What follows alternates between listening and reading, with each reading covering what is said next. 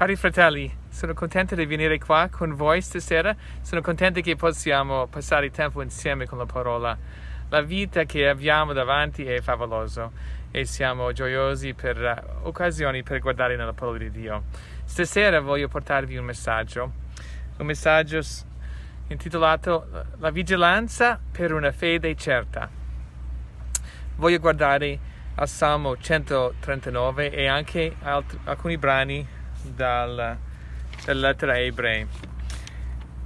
Qua siamo all'ospedale del campo a Cremona e qua abbiamo pazienti contagiati con il virus qua vicinissimo e loro sono a pochi distanza così se siamo generalmente chiusi in casa e generalmente pensiamo sono lontano dal virus uh, sono certo che il virus da me è a distanza due metri e, e noi siamo come uh, un gruppo pieno di disciplina, disciplina per essere molto attenti a come ci comportiamo quando il virus è vicino.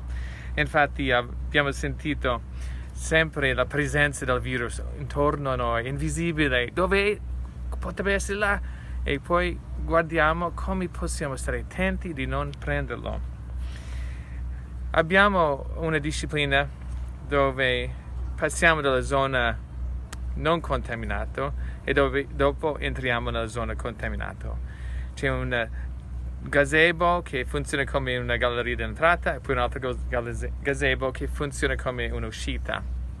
Quello che succede quando uno deve andare a curare i pazienti, um, andiamo a cambiare vestiti, mettiamo indumenti medici, uh, mettiamo stivali di gomma, poi entriamo in questo primo passaggio dove dobbiamo mettere due guanti addosso, mettiamo un camice uso getto, mettiamo uh, un cappuccio sopra i capelli, la maschera filtrata e poi dopo anche mettiamo gli occhiali o un scudo di protezione là.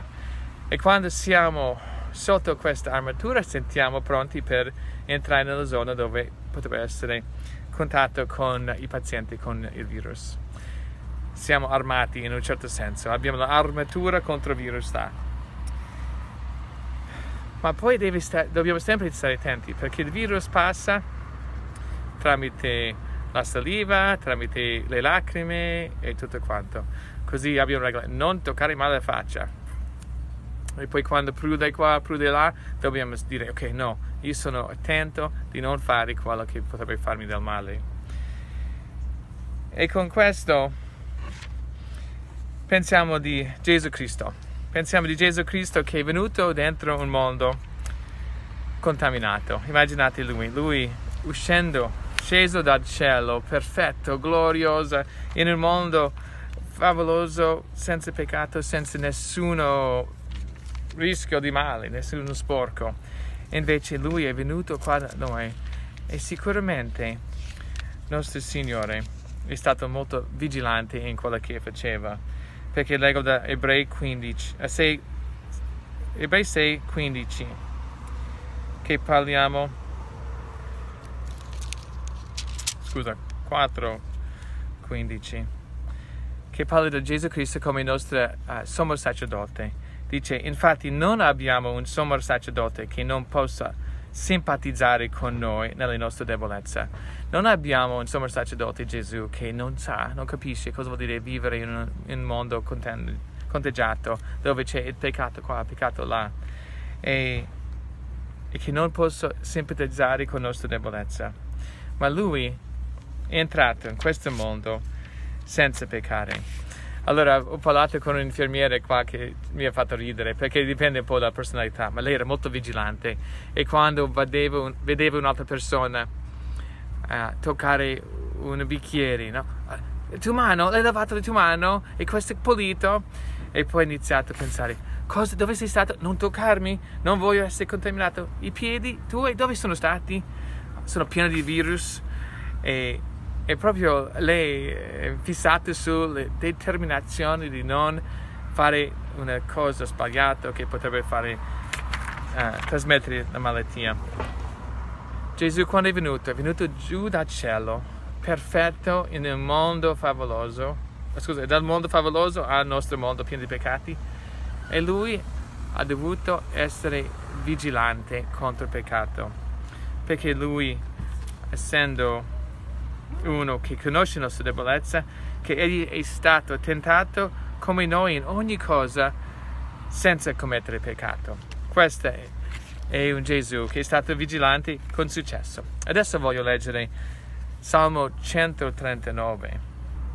Signore, tu mi hai esaminato, mi conosci. Tu sai quando mi siedo e quando mi alzo. Tu comprendi da lontano il mio pensiero.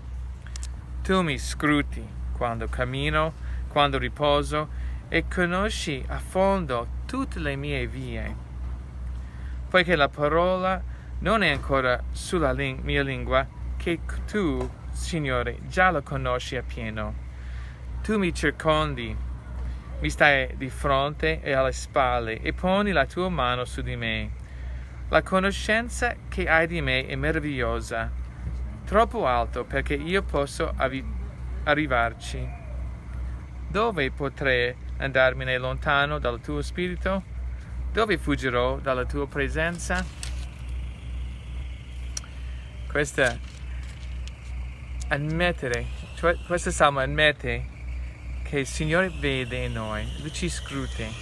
E se noi vogliamo essere vigilanti, questa è la nostra preghiera anche. Signore, fammi vedere cosa c'è in me che non va. Infatti finisce il Salmo dicendo, esaminami, oh Dio, conosci la mia via, il mio cuore, mettimi alla prova e conosci i miei pensieri. Vedi se c'è in me qualche via iniqua e guidami per la via eterna. Se vogliamo camminare in questo mondo senza essere contaminato dal peccato, dobbiamo essere vigilanti, proprio fissati. Non vogliamo, non vogliamo essere preda da questo. Noi sappiamo che il diavolo va in giro come un leone pronto ad attaccare e rovinarci, ammazzarci. Il peccato non aiuta per nulla, non, è, non ci mai fa stare bene.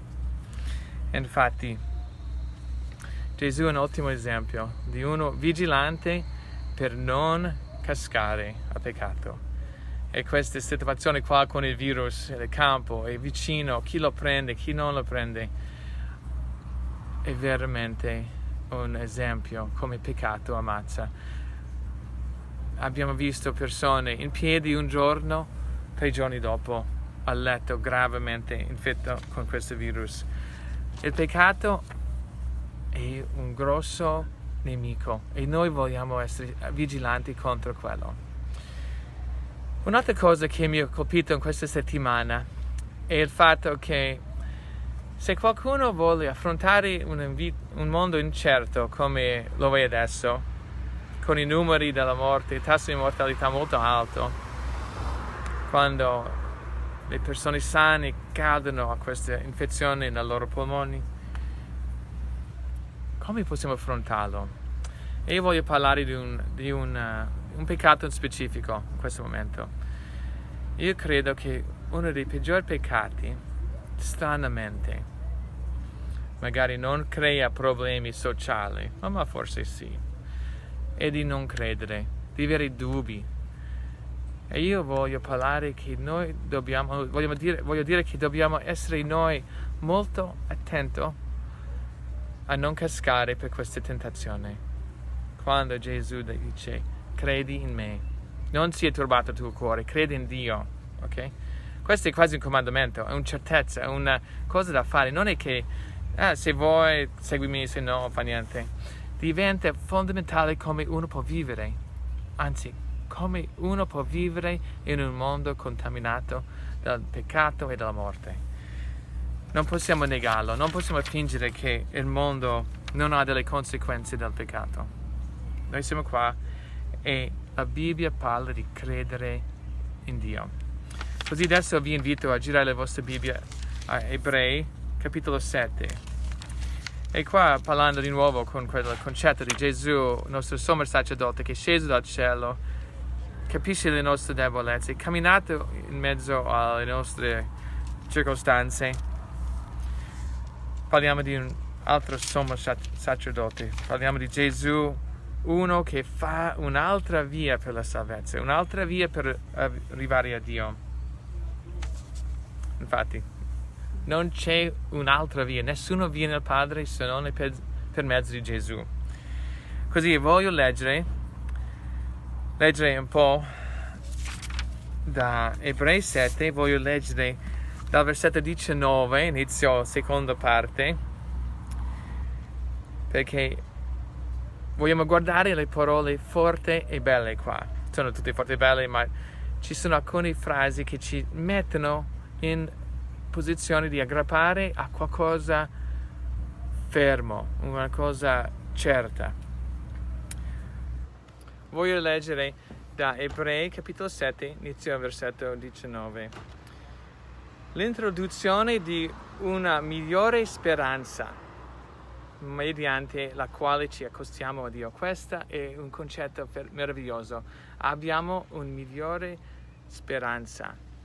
Questo non è venuto senza giuramento. Quelli sono stati fatti sacerdoti senza giuramento, ma egli lo è con giuramento da parte di colui che egli ha detto, il Signore ha giurato e non si pentirà tu sei sacerdote in eterno. Questo è Dio che sta parlando di Gesù Cristo. Ne consegue che Gesù è diventato, divenuto garante di un patto migliore. Leggo di nuovo quello. Ne consegue che Gesù è diven, divento, divenuto, scusami, garante di un patto migliore. Così abbiamo una garanzia. Okay? Non è che crede in Gesù e magari ci spera. Abbiamo una garanzia. Inoltre, quelli sono stati fatti sacerdoti in gran numero, perché la morte impediva loro di durare. Egli invece, poiché rimane in eterno, ha un sacerdozio che non si trasmette, perciò egli possa, perciò egli può salvare perfettamente, ok? Di nuovo, qua con Gesù un Salvatore perfetto che salva oggi io, posso dire Gesù mi ha salvato, ha salvato una generazione fa, salverà nel futuro perfettamente. Quelli che per mezzo di Lui si avvicinano a Dio. Oh, che bello! Noi possiamo avvicinarci a Dio anche in tempi brutti. Okay? Il mondo sporco di peccato, Gesù ci permette di avvicinarci a Dio dal momento che vive sempre per intercedere per loro. Gesù è costantemente pronto a intercedere per noi. Non è che siamo dimenticati, non è che Lui ci lascia, ci abbandona, sempre intercede per noi. Questa è una speranza favolosa perché quando siamo di fronte a incertezze, malattie, adesso uh, altre difficoltà che il mondo affronterà presto, abbiamo uno, un sacerdote, un salvatore, un intermediatore che sta con noi. Infatti a noi era necessario un sommo sacerdote come quello santo, innocente, immacolato. Questo è il suo stato. Se pensiamo chi è buono, Gesù è buono. Ha queste qualità, innocente, immacolato separato dai peccatori ed elevati al di sopra dei cieli. Gesù camminava nel mondo di coronavirus, eh, non è stato infetto. Ha camminato, è camminato, ha camminato in un mondo di peccato e senza essere contaminato, il quale non ha ogni giorno bisogno di offrire sacrifici come gli altri sommi sacerdoti, prima per i loro propri peccati e poi per quelli del popolo, poiché egli ha fatto questo una volta per sempre, quando ha, offerto se stesso. Di nuovo abbiamo un sacrificio, un sacrificio una volta per sempre, so, completamente uh, sufficiente. Gesù ha detto è compiuto quando era sulla croce. La legge infatti costituisce sommi sacerdoti, uomini soggetti a debolezza, ma la parola del giuramento fatto dopo la legge costituisce il figlio. Quando Gesù è stato battezzato, ricordate che la voce dal cielo diceva, questo è mio figlio, ok? Questo è mio figlio, in cui mi è compiaciuto, dice Dio. Così era il sacrificio, era l'agnello di Dio giusto per nostra redenzione. Il figlio che è stato reso perfetto in eterno. Amen. Questa è una cosa favolosa. Se noi vogliamo camminare i giorni della nostra vita secondo il piano di Dio, accettiamo l'offerta che Gesù ha fatto. Accettiamolo con fede, ma non un fede dubbioso, non un fede che è tentato di dire dove è Dio quando sto male, dove è Dio quando ho perso un carro, dove è Dio quando perdo lavoro. Ma la fede che abbiamo è basato, è basato su qualcosa che Gesù ha fatto nel passato. Sono convinto che tutta la nostra redenzione, la certezza della nostra fede, la nostra sicurezza della salvezza è tutto basato su qualcosa prima di me, prima che io ero nato, ok? Così questo mi dà la possibilità di credere, accettare e vivere su una roccia ferma.